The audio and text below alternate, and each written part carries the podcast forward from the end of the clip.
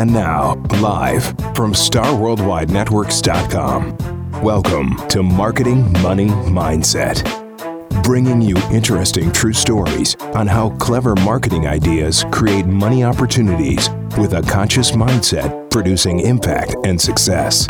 Together, lover of marketing Elisa Sparks Lane from the Elen Sparks Agency and certified professional photographer and official photographer of the Phoenix Open, Everardo Keeme, share their experiences on how success is so much more than creating cash flow. True success comes when you nurture your business, body, and brain in order to get the most out of your business and in life. Join the dynamic duo on our journey to success. Ready, set, listen. Good morning. Hey, good morning. It feels so weird to record a show after we doubled up on something. I know. Well, you might want to explain.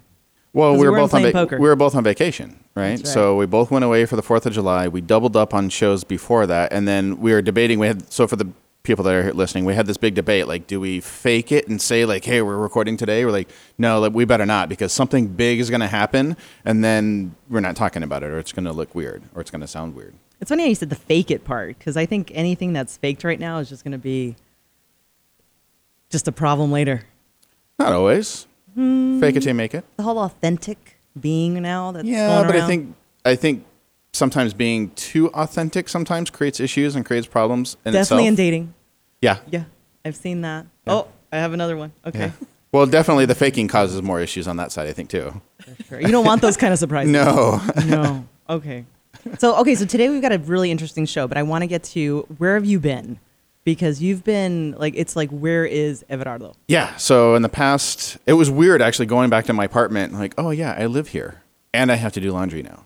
Uh, so in the past month and a half, I've been to New Orleans, Hawaii, uh, Pasadena, Paso Robles, Monterey, Sonoma, Reno, Vegas, Flagstaff, Sedona, and that's it for right now. And did you have wine in all these places? Absolutely. I travel with wine.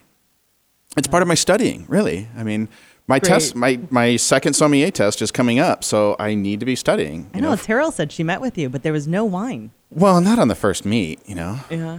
So, But she was impressed. good. I'm glad. She Yeah. was a really awesome lady. Um, So Frame the Message Ink. If you haven't heard of Taryl, please see her. She was at the library yesterday. She's coming back in September. Just a phenomenal human being. Talking about authentic. Like she really just put it out there. She just she's traveling the world doing what she loves with markers. she's awesome with it too. And that's what's funny is it all revolves around. And her and I had a very similar discussion because we both come from that background of you end up doing things that you never expect. You just kind of fall into, and you're like, oh, I love this. Oh, and I can make money with it. Okay, cool. Let's do it. She's on her way to Vegas right now. I left some of it intact for her, so it should be You did? fine. Yeah. Nice. I was only there for one night. I couldn't have done that much damage. Where did you stay? um, just off the strip, um, I took the pups with me. That was another interesting thing. So I took, um, I have two little dachshunds, and so they went along with the trip. They got to visit some wineries. They both tasted sparkling wine, um, loved it. So now I know they're my dogs for sure. Um, but they had a blast. like, tasting. Yeah, they had a blast visiting the wineries. We had picnics um, in a vineyard one time. We had picnics in a in park in downtown Sonoma. So they're definitely my pups, and they did pretty well.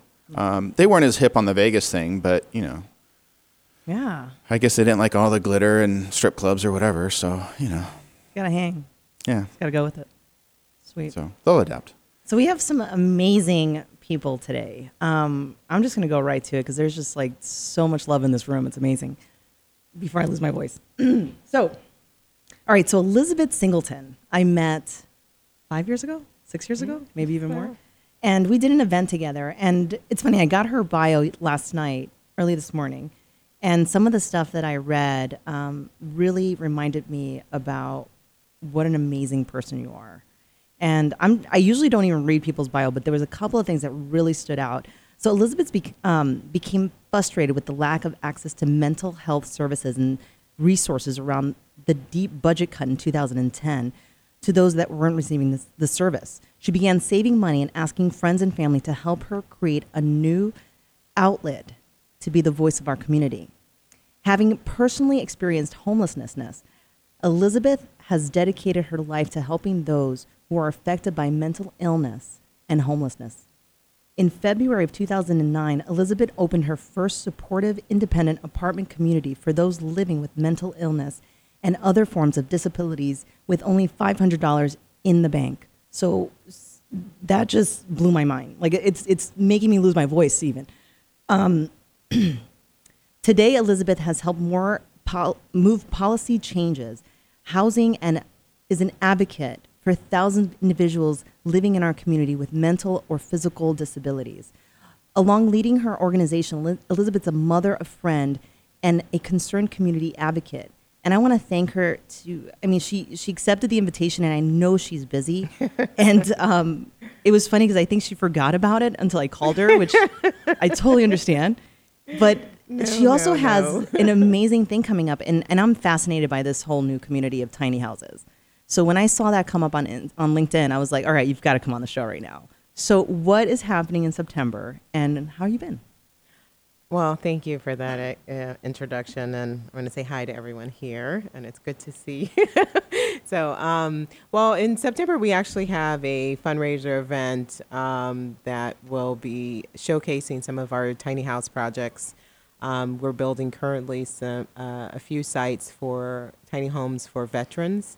Um, we have two sites that were dedicated uh, by the Foothills Association um, community organization um, directly dedicated to serve uh, and house veterans, homeless veterans. So, our September uh, 19th event is a fundraiser, a community fundraiser um, to raise awareness uh, about our project and also to raise money for a 22 unit um, tiny house community um, that we're currently, again, uh, raising money for um, that hopefully we'll have built in 2018. That's so awesome. How did this all come about? What was the inspiration for it, or what really started you with it? Well, um, I've always been in housing. I mean, been in housing for the last 15 years, um, whether as a consultant uh, for supportive group homes or facilities, and um, working and housing individuals ourselves in different type of programs. Uh, it really hit me that we needed to really start looking at different options of affordable housing when um, I believe it's 2014, 2015, they start closing down the men's overflow shelter down at CASS, uh, which is Central Arizona Sheltering System. And they were closing uh, an overflow shelter that housed about 500 to 600 men and women at night. Um, and they opened that during the heat uh, when we had some high heats. We had 31 individuals who died, and they were secretly closing it out uh, without finding replacements or any type of alternatives for those for those individuals. And I remember I was downtown with my daughter, and we were doing some volunteer work, and um, she said later on, "Mom, why don't we like build them tiny houses or find some other options?" And I was like, you know. That's because we all we were doing was moving them from one little um, you know area where it was a parking lot and a broken down building till now where they were just sleeping on grass and in in kitchen areas to house the individuals. And we really wasn't focusing on the real issue which is Arizona has a housing affordable housing problem. We have a one about a 1 to 2% vacancy rate with a need for 145,000 affordable housing units. So we weren't really focusing on, you know, if we're going to focus on ending homelessness, we have to unclog the system, which is affordability. The tiny house communities brought about an easier way, uh, um, a, a more quicker, affordable way to build affordable housing, but create a sense of community um, where individuals could thrive knowing their neighbors we created a atmosphere of sustainability so they're also able to um, what I found out when in doing these projects, I would go to a, a veteran's home or I would go to someone who's mentally ill and I would say, "What is the issue? What's the problem? Why aren't you staying housed?" And and what's the circumstance? And we'd go in their house, they would have no furniture, they would have no food, and their lights wouldn't be on. So that wasn't a way to stay housed. And we were like, so if we build affordable housing, we also have to look at sustainability. We have to look out how do they sustain themselves, how they feed themselves, the electricity. So we working with ASU and Greenlight Solutions, we built that all into the tiny houses. That's amazing. I love the power of children's minds and how they remind adults to just think simply. yeah. Right? Like, mom, why don't we just build them little houses? Yeah. Yeah, Right? yeah. Total sense. I mean, it's a it's a, a movement that people think is for the hippies, or they think it's for people who are poor, but it is actually people living in within their means, and it's more about connecting with the community. Like we no longer see our neighbors. We just, you know, if you see how houses are being built today, we have a big garage, a little front stoop that we go in. We drive into our garage. We go in the back of the house. We never see our neighbors again. So you never know that your neighbor Tom is now homeless. He's at the Circle K because you don't get to know your neighbors, and that's how we used to take care of. That was the welfare back then. We all were nosy. Everyone knew who was who, and when someone was falling down, we were there to help them as a community itself. So that's what the tiny house creates for not just the veterans, but for those who are homeless. And it also creates a more easier, affordable model to build quickly. That's Okay. awesome. So, how do people get involved? Because I know we're going to talk about why and how a lot today. Because a, a lot of the people in, in today's room is just, eh, they're doing amazing things and, and we want to know why. But we also want to know how do we get involved? So, what's the easiest way to. Well, it's it's a little crazy right now because we just got through all of our permits to start building. Um, but the best way to help right now is to be able to volunteer for some of our community builds, and also um, coming up with um, easier ways for us to create uh, donation opportunities and fundraiser opportunities. Joining us, we have a tiny house giveaway right now where you can get you can enter to win a uh, hundred thousand a tiny house that's worth a hundred thousand dollars, and you can find that information on our website. At Wait, do I get to keep it? you get to keep it if you win it. yes, and Okay, wait, it's go a back to the beautiful website 'cause tiny. got all it's a excited. It's a, it's a beautiful tiny house uh, made uh, by Uncha- Uncharted uh, Tiny Homes, who's been featured all over uh, HGTV and all kinds of other news outlets. Um, for the work that they do, so you can definitely find and start and look at some of the events that we have going on with the fundraisers and the tiny house giveaway on our website at buildushope.org, and uh, I'll definitely uh, give you that information so you're able to provide it to your uh, listeners. And we'll put it on the on the website Yeah. as well as um, our group page Yeah. And share that. And maybe when we get the house, we'll just put it in front of the Star Worldwide. You get the Network house, let me definitely use it sometime. Just 'cause Everyone it's a, can it's use a it. beautiful home. We'll just rent it out and then give back the money. Oh, you'd be amazed that people are doing that now. That's the new B and B to Airbnb. So it's Well, they do it for cars now too. Like I actually rent my car out through Turo, and so Really? you can rent someone else's car when it's not being used. Wow, Brilliant. Um, that's you interesting. know, so kind of same thing. Like, why not? I mean, there was a guy when the Tesla first came out. He Airbnb'd his Tesla. Like, you could sleep in the Tesla for the night. I saw Wow. that. So how does the insurance cover that? Is that Uh, so it's covered through the app, and then you know there's different levels of payment. So if you want more insurance coverage or more coverage in So it's case kinda something like rent a happens to your car, yeah, kind of like you're renting. Well, a and the car. advantage is, is for someone who doesn't either have a credit card or is under 25 or is just sick and tired of all the stupid rental fees, right? Like hotels, just being in Vegas, they advertise a rate of $100 a night, but there's the mandatory resort fee for $50 a night. Yeah. Well, Or you just- Chicago, when you go there, you can't park anywhere unless you're paying about seventy-five to a hundred a day. Right, and so they don't disclose those fees. And No. same with the rental car companies; they'll advertise saying you can rent a car for thirty dollars a day. Oh, but there's also thirty dollars of airport fee, tax fee, tax on tax fee, the tourism fee, the you want to be a tourist, you might ever sometime want to be a tourist fee, all those kind of group weird things. So it's a good reason to drink? Yeah. Okay. Well, so going along with a nonprofit, like that must have been extremely difficult to to build that up, right? An immense amount of resources. You were already involved with housing, but was it new, and how was it like building this? Yeah, it was. A, I, I had a life change in my career um, that I, I that caused me to look at housing in a different way, and that we need to more, you know, we need to develop.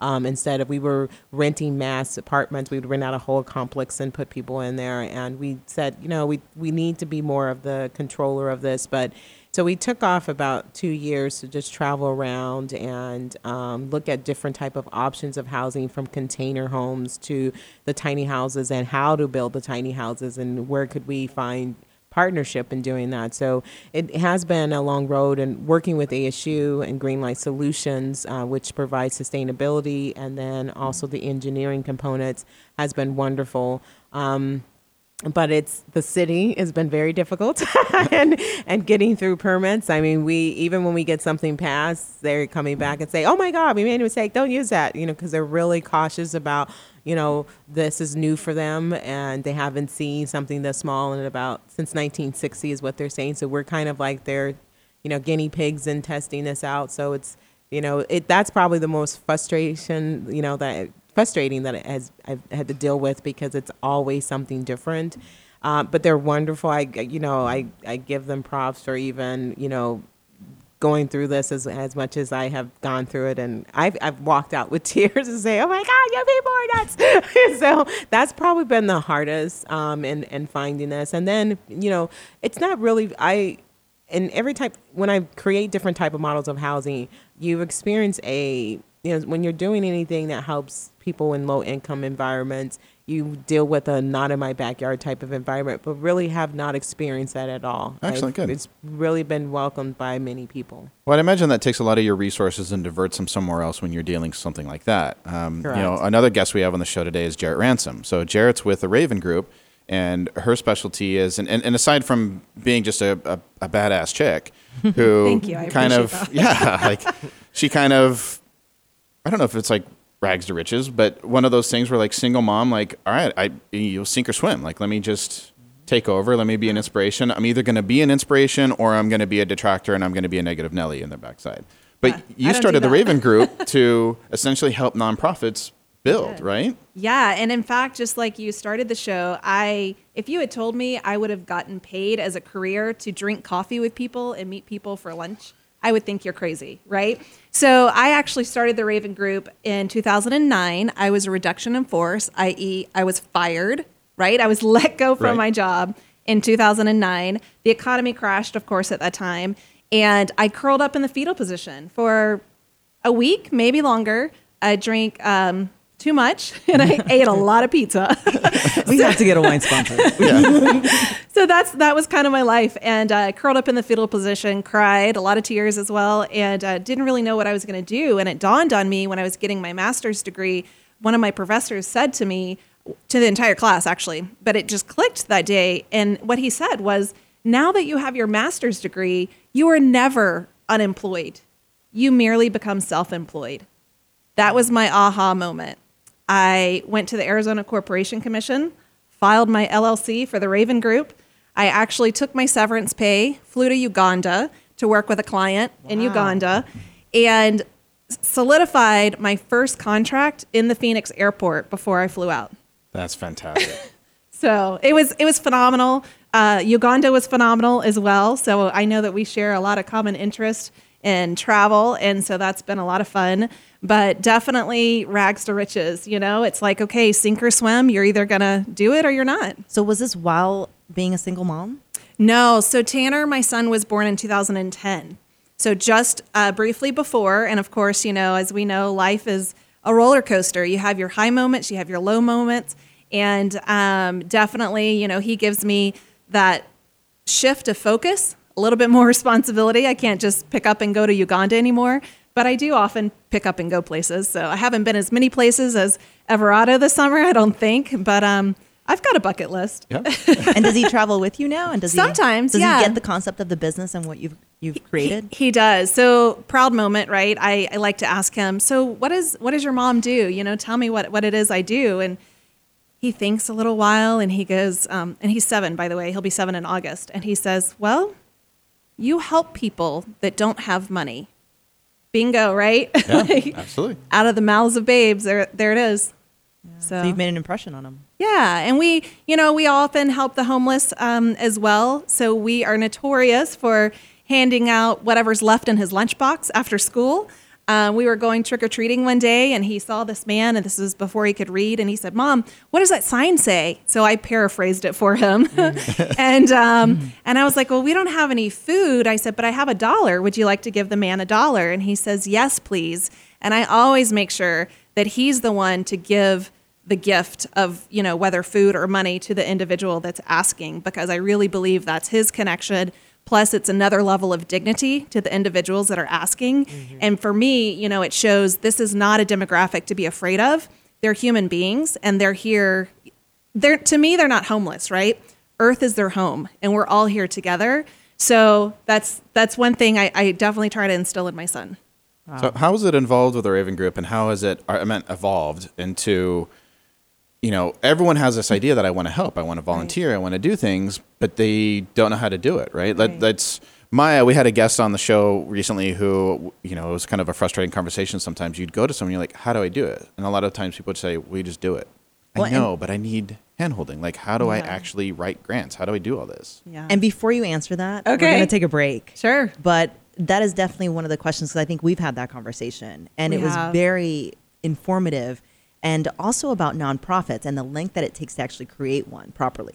Absolutely. So we'll be right back with that. Great, thanks.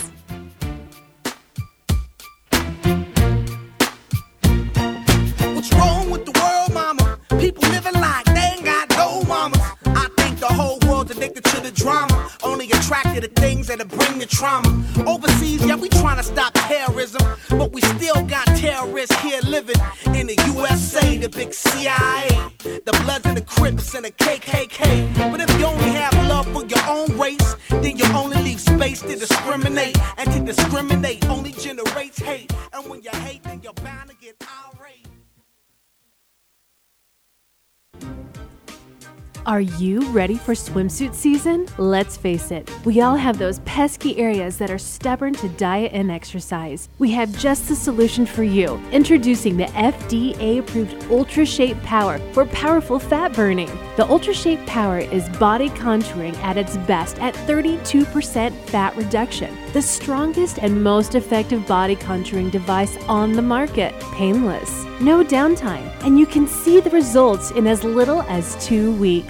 Call Lifescape Premier to schedule your free consultation with Noel, their very own certified laser specialist and national trainer. Call 480 860 5500 or visit www.lifescapepremier.com to learn more.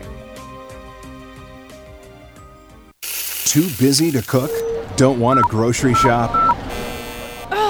Take back your life. Let Witnessing Nature and Food provide you and your family with eco conscious, organic, tasty, nutritious meals.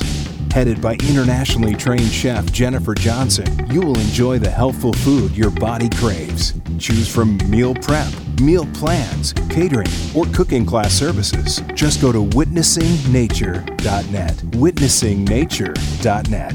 It's what's in the food that matters. Eat organic, witnessing nature in everything.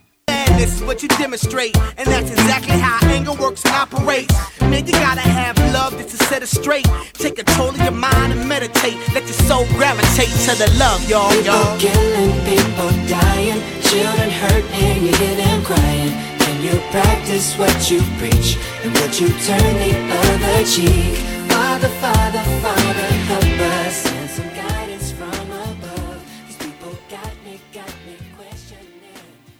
All right. Okay. So if you're listening, you may want to jump on the group page because there is a great photo of Everardo and what he does during the break. Okay. Which you just sent me. So, all right. So we're back to nonprofit and the whole grant arena. Yes. So, you educate us. Yeah. Okay. So How do we do it? Oh gosh, how, how long is this segment again? Oh, you got two minutes. okay. So, y- you know, in fact, today someone posted on LinkedIn, and I'm not sure um, whose page it was. I think Elizabeth was connected too, but there was this gentleman that once he has this great idea to serve veterans, and it was actually for career connections, Oh, Yeah, right? that was Ryan. And this this happens constantly. And so as soon as I saw it, I tech I wrote back and I said, you know, phenomenal idea. Let's see what already exists by way of organizations that exist, and you can create a program, but not another nonprofit. Yeah. So as we create nonprofits, we're creating another business. It's truly another business. Um, so and it's a little bit more difficult than just another business because you've got three years in the making that What- most people just don't even. Well, that's for businesses as well, but funders. So, what you're referring to is the grants, right? And so, we have a lot of potential clients that come to me and say, Oh, we need help with fundraising. We need program money. And I'm like, Okay, great. When were you established, right? Mm-hmm. Because the three year mark is the magic year. funders, investors, they want to see that you have sustained yourself on your own financial capital for the first three years and that you're not going anywhere. Well, and when I learned that about you, I actually met with someone who had a nonprofit, and the day before she was dissolving it, and I'm like, why? She's like, well, it's not working the way I want. The the board, you know, everything. And I'm like, how long have you had it? She's like, six years. I almost cried. I'm like, Yeah. wait, there may be something to do, Right. And it, I may just connect you with her. Yes, but it happy may to be talk. something that actually can be recreated, or someone else can take it on. Exactly. And I'm always happy to talk. The Raven Group, uh, when I started in 2009, the group consisted of me, myself, and I. Um, right? Great team. See, that's when faking works okay.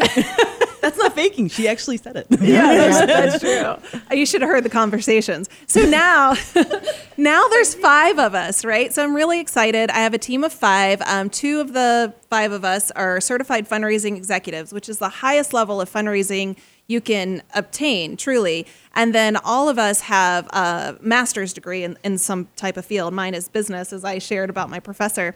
So we always provide at least 30 minute free consultations, phone conversations. So if someone that you know is interested and has some questions, we love for our brains to be picked. Um, I was constantly going, as I said earlier, you know, coffees, coffees and lunches. So now it's like, okay, I have to find a way to monetize this, or I'm going to drink coffee and eat lunch all day long. so yeah, but you have to watch that market as well because Totally. and, and um because It's the new office. it's so much money that goes out Right. to the new person. I, I'm a funder and, Mm-hmm. you know, I'm a grant writer and you waste a lot as a nonprofit myself, you know.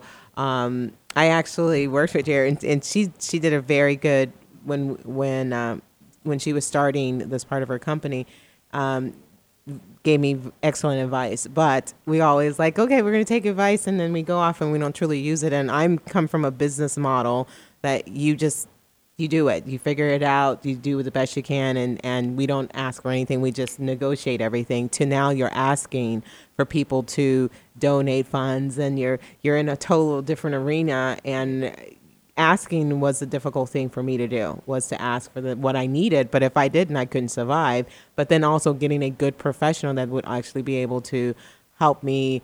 Um, do my funding goals or get my nonprofit started or however you go like that. So it's very important. Nonprofits don't think you can't spend the money because do it. It's worth it. to You to. absolutely right. I mean, what's what's the phrase? You get what you pay for. Exactly. right. Yeah, and you have do. to spend money to make money. Um, so the Raven Group, again, like we're comprised of five extremely professional fundraisers, and we work on strategic plans for nonprofits. We provide coaching plans, so those are customized times to really talk through a certain challenge for an organization, whether it's grant writing, overall fundraising, event planning, creating you know your superb board of directors because you want to make sure that everyone that's at the table is pulling their weight and doing what they can can do to help you know impact the community. And they can actually fire you. yes. Love that part. yeah. Love love and hate right? So yes the board of directors is actually the boss the the the team of the executive director so even if you found your nonprofit you are the founder you can essentially be fired from your own nonprofit and it's happened we know Yeah. we know people that it's happened Yeah. to We But no, that's like in any them. organization. Like sometimes you should be. Sometimes you are great at one particular aspect and you're not for others. Um, you know, there's Uber, right? He was a good founder as far as creating Uber. He's just a horrible boss, right? So go back to doing what you do awesome Right. and go from there. I mean, there's a lot of those stories, right? right So A- sometimes you should be. And it's okay. And actually, that's kind of a thing that Elisa and I have talked many, many times over is it's okay to fire yourself. You're fired. Right? Like Elisa hates bookkeeping. I fire myself all so the she fires herself from that, right? I don't like certain aspects of my business, so it's like, okay, I can get someone else that's better at it, more passionate about it, is likes doing it, and in fact, that frees up my time to go do something else. True. Right? And that's actually how I built the Raven Group. So I hand selected these professionals and I said, you know, two questions. What do you love to do? And what are you great at doing? Because that's what I want you to do on my team, right? And I want to do the exact same thing for myself. I want to do what I love to do and I want to do what I'm great at doing. Because once I'm not uh, in alignment with that, right, I'm not doing my best job. No, and it's funny. So- Like whenever you mention SWOT analysis to people, they either stare at you funny or like, "Oh, that's silly. Why do I do that thing?" And then others are like, "Oh yeah, let's jump right on this." Same thing. Let's find my strengths. Let's find my weaknesses and just outsource that or start working on something more that I like. Absolutely. And we, you know, we talk about nonprofits. The community is certainly saturated. The last I checked, there was uh, Elizabeth might know, but uh, 26,000 nonprofits in Arizona alone. Arizona, right? So times 50 plus the world. there's there's a lot of nonprofits. Well, you're all fighting for that dollar because all these corporations want to give away money. Individuals want to give away money. Corporations want to give away money. They just want to make sure it's going to the right spot. I think it goes back to that why. I mm-hmm. think knowing that why and what's the big purpose behind what you're doing Right. is really what's going to make people take their money out. Well, and telling the story, so telling the mission story of the organization is critical. So as you know, Elizabeth was talking earlier, she and I did work briefly together, and it's really creating the pitch and your elevator pitch or whatever, you know, you want to call it, so that everyone on your team, your board members, your volunteers, your staff, they're saying the same story out in the community. So if you're at your son's soccer game or if you're at the grocery store or you are in the elevator, right, with I don't know, a really big philanthropist here in the Valley, you need to know your story and your pitch and, and what's really going to share the impact of the community with that person that allows them the opportunity to, to give, to invest. Well, you also want to make sure your board is involved. So you, when you're setting up a board, you want a successful board. You don't, you know, there's a lot of boards that are set up for the looks and because they have a name. Right. But when you're starting a nonprofit, if your board is does not believe in your mission statement and cannot articulate your mission statement, they're worthless to you because you're doing the double work. It's it's not cost effective for you. But also, if they can't, if you don't have a board that does not give to you, then you don't have a successful board either. But that's another problem that you you need to make sure you're looking at because I know donors will say, "Does your board give? Like how much do they give and how much they participate?" So they it's it's very important when you know we're we're still looking at the messaging. We're still working on that messaging and and making sure that we're on the same page. But i always tell them to don't be scripted. Come from your heart. Why did you even want to be a part of this company? Why do you want to work with us? And that's the same message you need to give to others when you're out there. Absolutely. And grants often ask, tell us about your board, right? Not only who's comprised of these members, but what do they give? And they're mm-hmm. talking financial resources as well as time. Mm-hmm. So we always need to say we have 100% financial commitment from our board. Now, I'm under the belief, right? It could be a dollar. Mm-hmm. Depending on your board, it could be a dollar. Some nonprofits here in the Valley, it's an expectation to give $10,000 that may not be the board for you, but they're out there, you know. But to say 100% financial commitment from your board members is critical when you are seeking funding from other support. a well, and I imagine commitment. it's part of a passion and what's that saying? Like passion trumps talent or something like that. Sometimes, like sometimes a board member could just bring a ton of passion, a ton of enthusiasm. They're putting a lot of time. They're they're they're paying in other ways, right? They're making connections, Right. which That is is the best huge. thing. So typically, it's a give and get clause. Um, so we're getting you know very nerdy right now, but it's a give or get clause. And Give so and get or go, or? Give give and get. um, and so really you know it's like five thousand dollars. So i can either write a check for five thousand or i can help get it which means i'm going to open doors i'm going to make connections i'm going to solicit you know my friends my rolodex if you will although that doesn't exist anymore right to ask them to invest in the organization So it's having a true commitment to whatever number that is, getting it, giving it, however you got to Yes. find it. Mm-hmm.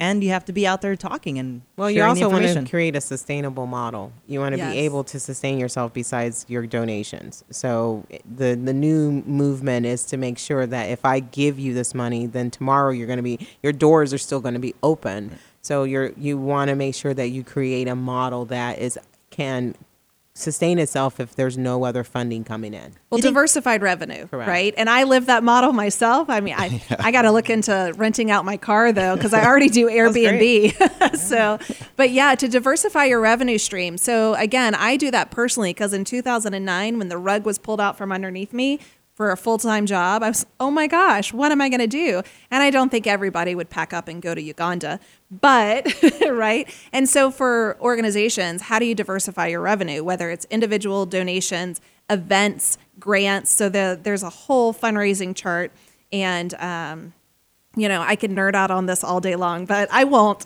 I love that you can though, right? so here again, finding a person that has a, pa- a passion for what they do and run with it. But you have to be creative. It's almost like you have to find ways that it's actually gonna. I don't know if it's nerdy, but it's definitely you got to think out. You got to just expand, start talking to people, and new ideas. I mean, kids get ideas. We all have ideas, but implement. Absolutely. And the competition is out there, but you know, how do you set yourself uh, in a different way from your competitors, or as I like to call them, collaborators, because you can absolutely collaborate with what would be your competitor. But to you know find ways to really fund your mission is so critical. So Do you ever find collaboration is organizations collaborating together on on missions? Absolutely. And I'm a huge proponent for it. In fact, now there's some funders here in the Valley that require a minimum of three collabor- collaborations, collaborators. So they always For- associate to the same partners. thing. Thank you.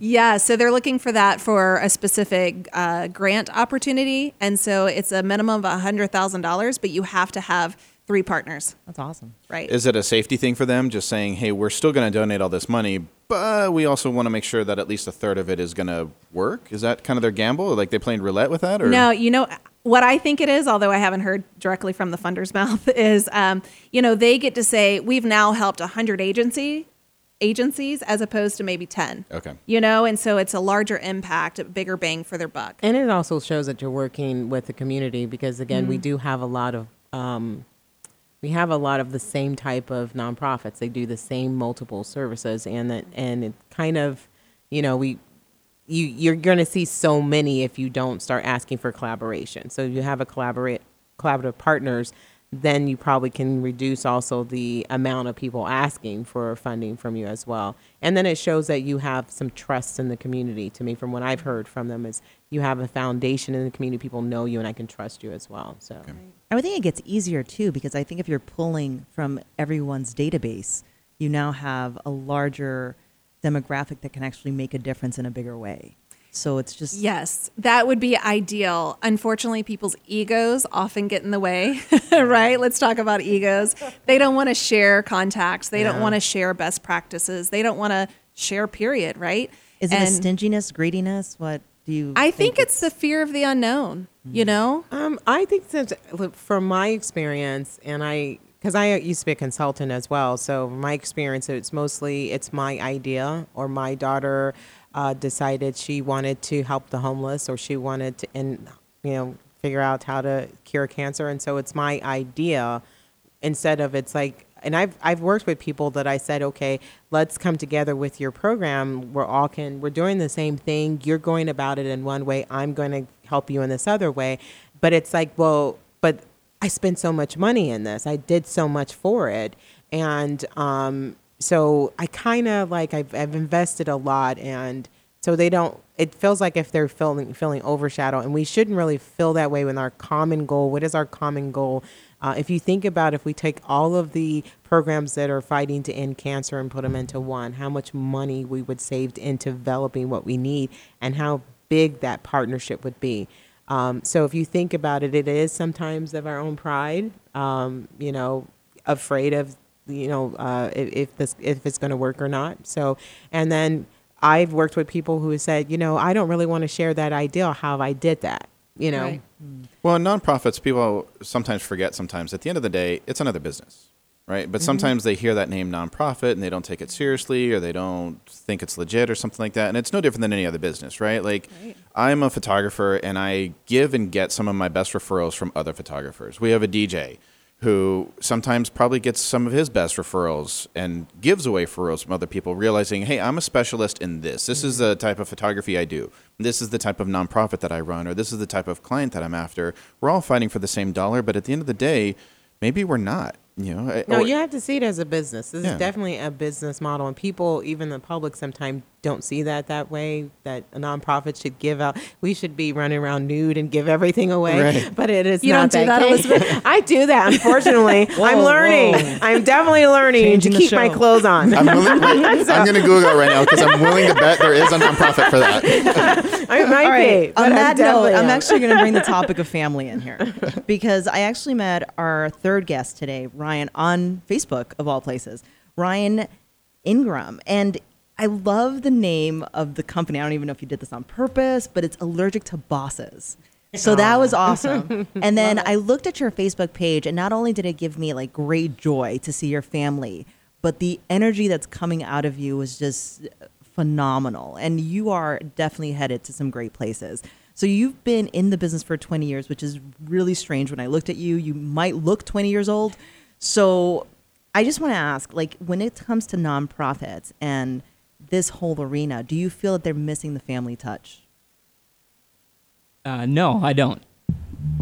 And I just want to say what an honor it is to be on the show with so many awesome, loving, passionate people. I mean, the love that's in this room and, and what people are up to is just incredible. Um, I did kind of want to touch on, I, I was thinking about, you know, you were talking, there's 26,000 nonprofits in Arizona alone. That just shows you the need Absolutely. right? That shows you there's a huge need for fundraising and money, and how we definitely have a deficiency in that area.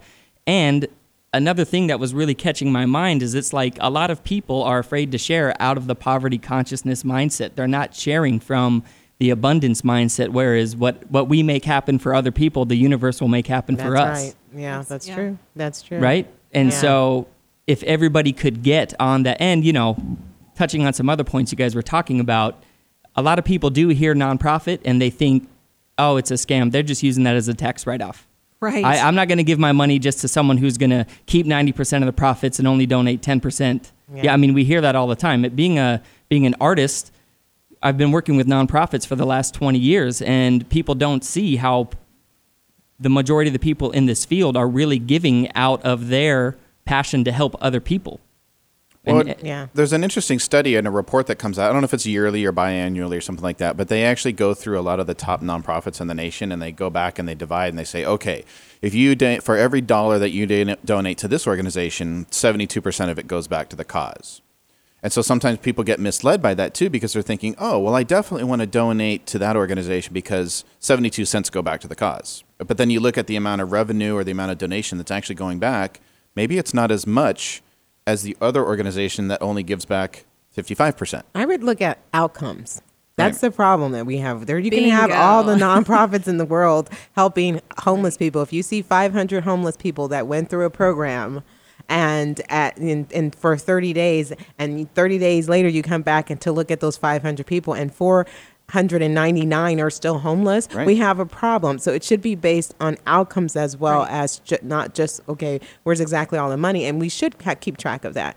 But we have so many nonprofits because we don't have good outcomes. Well, and I'm a part of this group. It's the Vitalyst Foundation, and it's essentially here in the Valley, right? And it's a group of consultants, and we talk about that all the time because there's so much bad marketing, you know? Mm-hmm. And it's like, what is the impact, you know? Yeah. And it, you're right.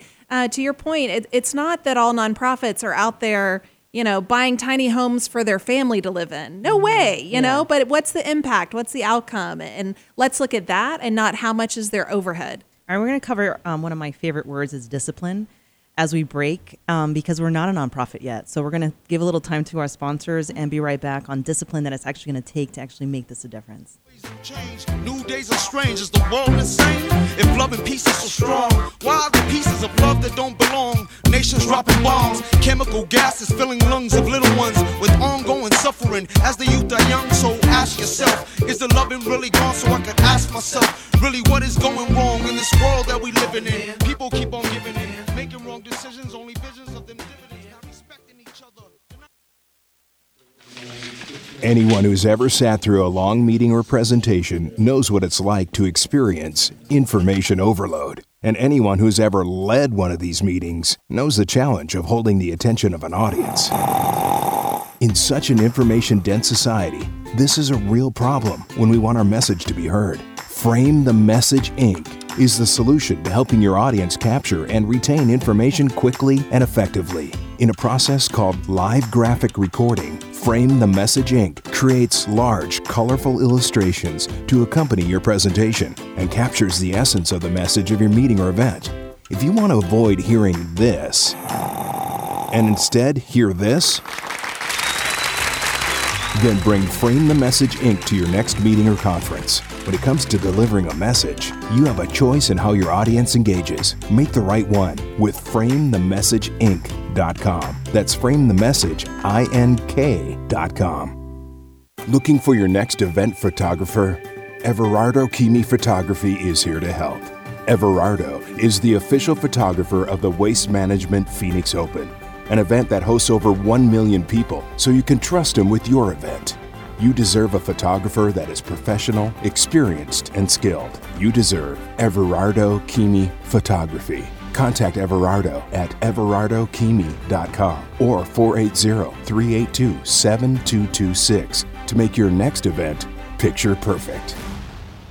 Eyes are brother. A war's going on, but the reason's undercover. The truth is kept secret. It's swept under the rug. All right, well, welcome back. Um, I'm going to ask Ryan a little bit more about this.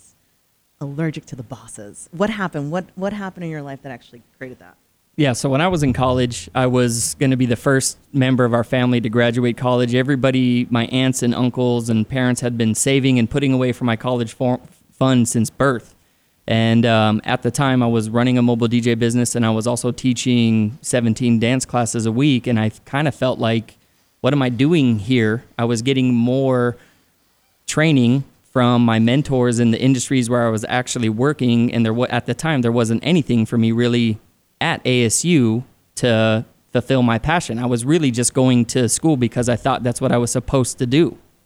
I was in the this is what you do conveyor belt mentality, and so I by grace of one of my mentors, he introduced me to the Landmark Forum, and that totally changed my paradigm. And I, from there, got the mindset to just realize hey, we are the creators of our own destiny. We have the magic wand to live the life the way that we see fit.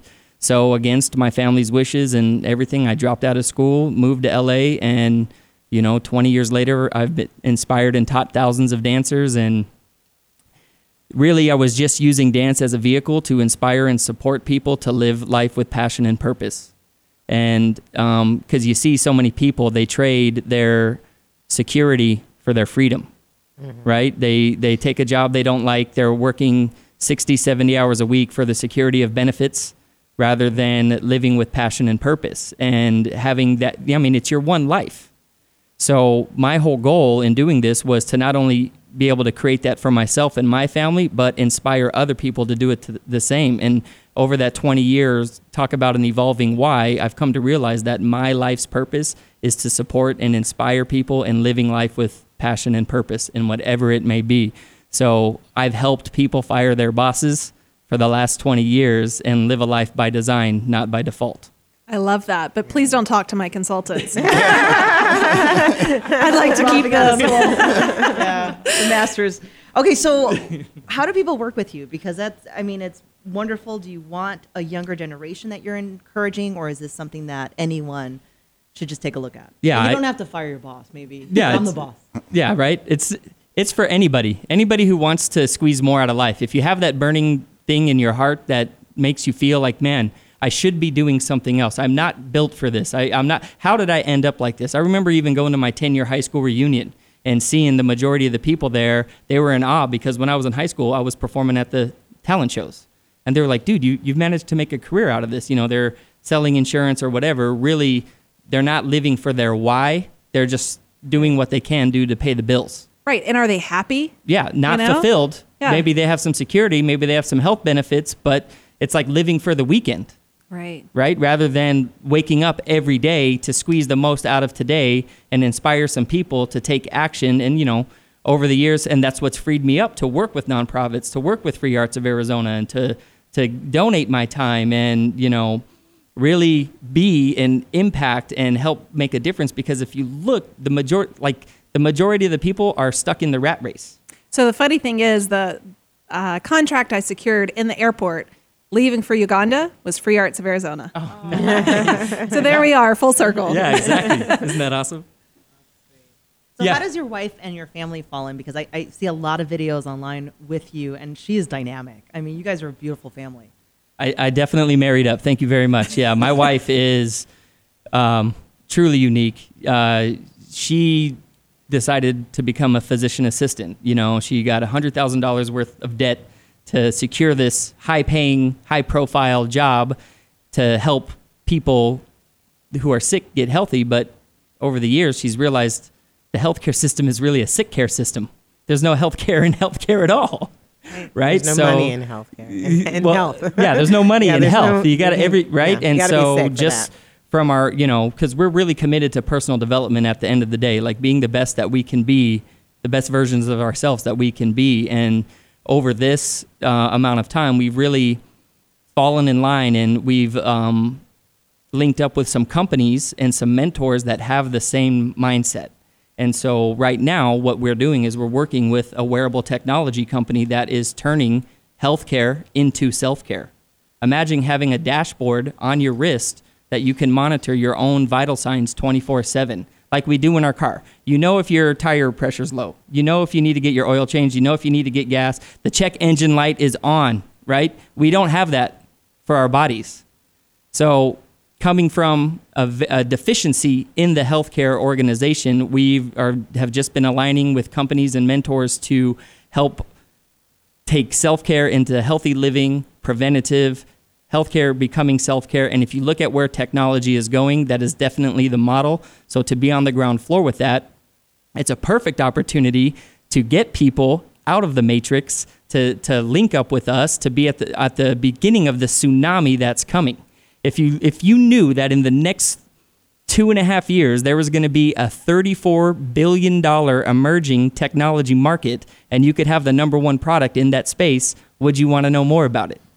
So we wake up every day with that fire because this is going to happen with or without us. So, how many people can we help ride that wave? How many people can we break out of the matrix? How many people can we get involved in a supportive, from millennials to 60, 70 year olds? Because how many people can retire now? The average job is three to five years. That's not a career, that's a gig Yeah. Mm-hmm. Mm-hmm. right? Mm-hmm. And so you're seeing households have to have two or three, five different multiple streams of income just to pay the bills, and then there's no time with the family. So our whole purpose and what we're doing now is to bring that family unit together. So we're in a technology age where you can work from home and work because you want to, not because you have to. I love it. I was actually in Park City, Utah, and I didn't tell my team that I was gone, right? This is a little test. and now I just told myself because they're going to hear it on the radio. so I was in Park City for the week and I took my ba- MacBook, right, and my phone, and I worked for a week and nothing like nothing blew up. There was no fires. Everything was fine. And now I get to tell my team, like, guess what? You know, that week, I actually wasn't even in Phoenix, you know? And I love that. And and I believe too, it's like I want to get up and and live life the way I want. I integrate my son into that, as I said, not only like philanthropically, but seeing the world and traveling. And he and I just did a week long trip in the beginning of the summer and we did national parks and we slept in our car and that's what we love to do you know and it was just so much fun to integrate what we're passionate about and to show that with our families is key. So it's, it's definitely love it. something that you have to learn when you're in this process though because i'm i'm constantly on a positive. I need to think positive and trying to get that nice vibe going through because it is very difficult. And i think sometimes what people don't understand when people are if we're looking at a nonprofit part of that or just recreating your life is that starting over process that starting something new process is very stressful you know on you and you feel the it, it's it's a constant part of emotions where you feel people are saying, "Why the hell you?" Oh, I said a bad word. No, you're right. what do you say? Um, Oh, there's more. why do you want? ti- why do you want tiny homes? We could have like the be- you know all these big mansions. Which I'm like, you have your big mansions, and you have people committing suicide constantly, and they're not happy with themselves. I'm looking for community, and then you have people who are very supportive. But then, so I, I as a nonprofit, when I used to see my clients, I would say, I don't never, I never want to be a nonprofit. I, it's too much to deal with. Um, but then at the end, you see the rewards of it and you see the balance. So I think like for myself and, and talking to other people who are starting nonprofits is the what did you start it for and what's your passion and why you're doing it and that's what's going to keep you safe and whole and that brings back that brings down the anxiety and it brings you back to um, your your focus goal. So just I would tell anyone who is starting a nonprofit just take your time, educate yourself the most as much as you can, and that's for any business. Any business you can stress yourself out to the maximum and not enjoy yourself because you just went on vacation and took that time. I would li- I had no so i was many- working well, you, well, you were working, but I've had so many opportunities to run off and go somewhere and just like you know have fun. And I'm like, oh my god, if I leave, that You- you micromanagement comes do it. inside. It, that have it. micromanagement comes It in, so I have to force myself. the It's a self-care. forced care. Self-care. Correct. Absolutely. It's funny. This morning you posted something on Facebook. Do you remember what that was? When I said, uh, no one said this would be easy. that's correct. That is But correct. There's also the other side of that that it can have. You can have fun. You definitely can, and Well- you have to you have to laugh. I'm starting to laugh at all Yeah. of this. It's just like I think the crying and the laughing is what actually expands us. I scream. I scream a lot, and it really is rewarding to just go out and be like, "There it goes. I just let it out into the universe, and I'm done." Well, Lisa, right before the break, you mentioned the word discipline. And it, we all have to remember again, it's whether you're starting a nonprofit, you're starting. Mm-hmm. Thank you for having some. You're starting creative business, you're starting anything. It's that thing of you started it because of a passion, Yeah. right? And you can quickly fall into the trap of I started this to help others, right? I Mm-hmm. created this nonprofit to create housing to help others, to give them a place to go to, to give them a home. Well, if you devote too much of your time to yourself, what happens to your home life? What happens to your children? What happens to your family in that process? And people forget that, right? Well, you can Like create in- the home for the homeless and become homeless yourself Right. if you don't take care of it. Well, You know, that's that back to that Okay. discipline. But no one said it had to be difficult. No one said it had to be miserable. Like it, you can have all of it and enjoy the time away while you're still getting your work done. And it doesn't have to be 24 7, right? Like in 2015, I had to learn and was forced myself to take a day off because that's all I knew was to work 24 7. And that's just what I did. That's just what was instilled on me. And to finally learn how to take a day off, you know, is that panic moment of I then I won't be productive. I can't get things done. And in turn, you find out you're far more productive than you were before. Well, it's listening to those warning signs. I love the fact that Ryan has something that's actually going to be wearable and giving you some indication, like it's time, like you got to go eat or something. Like we need that as like we're like grown up kids. You I we have a think we to timer it to all. tell my remind myself I did do you eat today to make sure that you did because it's getting up in the morning it's going and I really had to say get up in the morning that's the time I really need to be quiet with myself before I start the day and make sure I eat make sure I mm-hmm. take care of myself or I, I'm I'm ineffective I'm, I I'm- have friends that force me to go out because I can stay in and just work all day long, Yeah. and then I'm miserable. So like Saturday, watch out, I'm going to be somewhere. I, I, I Popping think we've been too much in the mindset of I'm going to work right now constantly, and then I'll enjoy my life when I'm 70 years old and I can't barely walk. You know, I'm not saying that people are 70 because they're very young, but I'm just saying when we we're, we're in the mindset of do everything now and then live our life when we get ready to retire. This is the time where we need to be enjoying all of the same things that we say we want to do back then. We Yeah, wanna it's do work we and play, do it all. Well, I just read an article this morning, in fact, and it was saying that people are pushing their retirement age out even further because they either can't afford to retire, right? And so here again, you could be on your deathbed and you could be sitting here going, I, you know, on your deathbed, no one really sits there and says, you know what? I worked 80 hours a week. I was a good worker. No. What they say on there is, I wish I would have seen woulda, the sunrise at Zion National Park. I wish I would have watched the moonrise in Italy. I wish I would have done this. So, so go do it. I think if anything we've taught the younger generation right now is not to overwork. Like I just think it's just the opposite. I Right. think the stress that we created and them seeing it and the divorce rate going up just created more of like I don't want to do what mom did. I, don't I wanna do think they're dad did." teaching us that, right? well, and we're hating it because like, oh my god, how do you have it so easy? Oh, yeah. But they've developed a system that actually creates fun Right. and money. I wrote an article on LinkedIn and it was about work life balance and how I don't believe in that, right? It's more of a blend. You have to blend your work and your life together, mm-hmm. which is why, you know, for me as a single mom with a seven year old, I take him everywhere. I take him to fundraising events, I take him camping, and we go everywhere because I want him to see that. And for me, you know, it's truly my legacy. I want to leave that to him, a, a civically engaged child, young man. And thank you for sharing that on social. Like the fact that you have your son at different events. I think I ran into you at an event. You're like, my son's coming too. Right. Like he was just like happy to be around you, and you were just happy to have him with you. But I think we forget to share those moments. Like make it, make it all work. Like you can have your son, your daughter, your wife. All of it just incorporated. Your dogs. Yes, Right? your dogs. yeah, drinking champagne and you know enjoying life. Like Right. that's how it should be. Absolutely. But it is cool seeing, like, I was at an event with Jarrett too, and Tanner was along, and it was for the Girls Golf of Phoenix. So here again, you know, a lot of times people have that perception of, oh, it's for girls, I can't get involved because I'm a male. Well, hell yeah, you can, right? And so it was actually cool to see Tanner because he's jumping right in there too. He's like, cool, I can do this, or how can I help here? And he He's was- a bit of a feminist, like his mom. Right? All right, so we're gonna have to double up the show because this was definitely a wonderful time learning, and I mean, I just just more love in the room, just awesome, and um, just keep doing what you're doing. Please share as much as possible your mission with others, and hopefully one day they'll get it. You know, even if they don't want to, because I think the world just needs to share and be supportive of one another, no matter where you are. I don't care how much you have or what you don't have. If you can share it, that'd be great. Like my mom taught me, you can make food last in a family. just share it. So with that, I appreciate everyone. Enjoy the wine, Everardo, this week. Enjoy the And, uh, champagne. I always do. and I'll see you next week.